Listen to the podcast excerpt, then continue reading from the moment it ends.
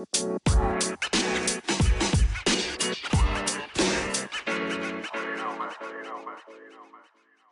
evening. Welcome to another episode of the Overland Philosopher Podcast. Thank you for being here. I am Joey the Professor, and I am also known as the Overland Philosopher. Today we're going to talk about navigation. Do you know where you are? Do you know where you're going? Do you know where you've been? Do you have a record of it? Let's talk about it.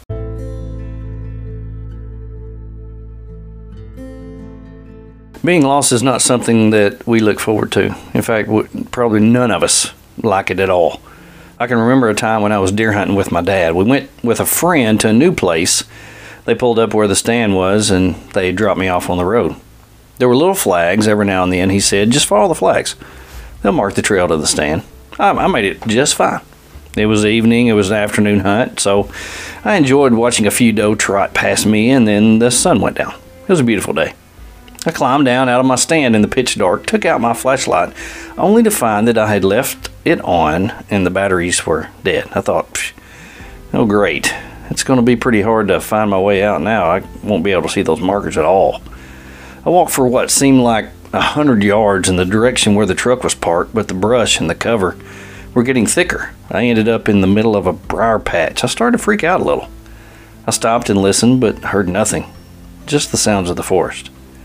I freaked out a little more. It was so dark I couldn't see my hand in front of my face. My arms were being shredded by the briars. My pants had ripped in a few places from me trying to make it through the dense underbrush. I felt like I was suffocating. Thoughts went through my head of having to sleep in the forest. What if they couldn't find me? What if I couldn't find my way out? Did I go the right way? I was totally freaked out by this time. Help! I screamed, and then again, help! I was desperate to hear anything, any response, but all I could hear was the crickets, the sound of the night. It was so dark. Where could they be? Why weren't they here yet? Was I anywhere near them? Where was I? Thought after thought of hopelessness flooded my mind when all of a sudden, about 15 feet away to my left, a car passed by. What in the world? They almost ran me over. A car was driving in the middle of the forest? No, I was walking in the ditch. You see, nobody likes the thought of being lost, whether you're lost or not. Nobody wants to hear their name called over the intercom at Walmart because they've lost their child. For ages, milk cartons have borne the names and faces of those that have not seen or been seen for months or even years. Websites and police departments get reports daily of those that, for some reason or another, cannot be found. It's not fun. Separation is not something that we all look forward to, and not knowing where we are takes it to a whole new level. For years, maps were collected from every city, state, and welcome center all across the United States.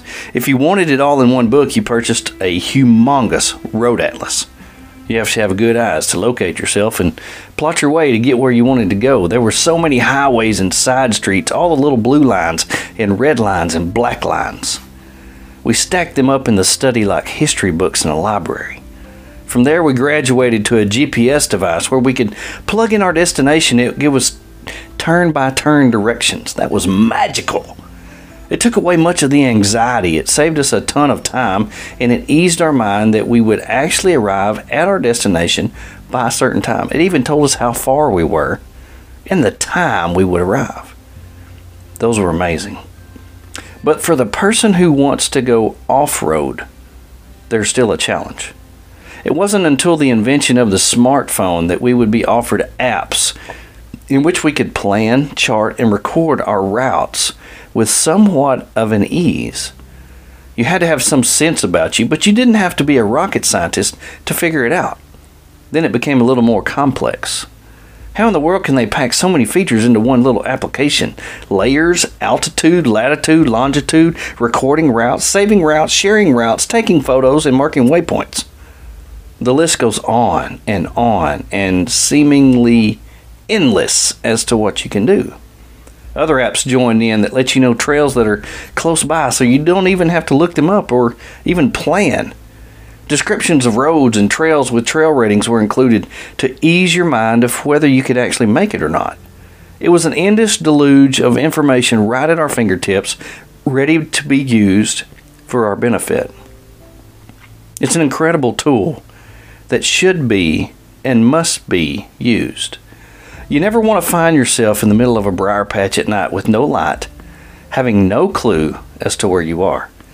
You want to be able to find your way in, your way out. You want to be able to see where you're going and where you have been. You see, these tools are not just here for fun, they're here for your enjoyment and your safety. Thank you for listening. Thank you for joining me on this episode of the Overland Philosopher podcast.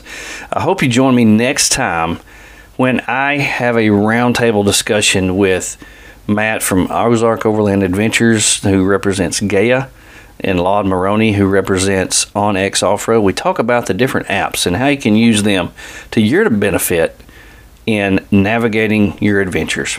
Thank you, Artemis Overland Hardware and MOORE Expo, for sponsoring this podcast and make sure it happens every week. I appreciate you being here. Leave it better than you found it. Have a great week.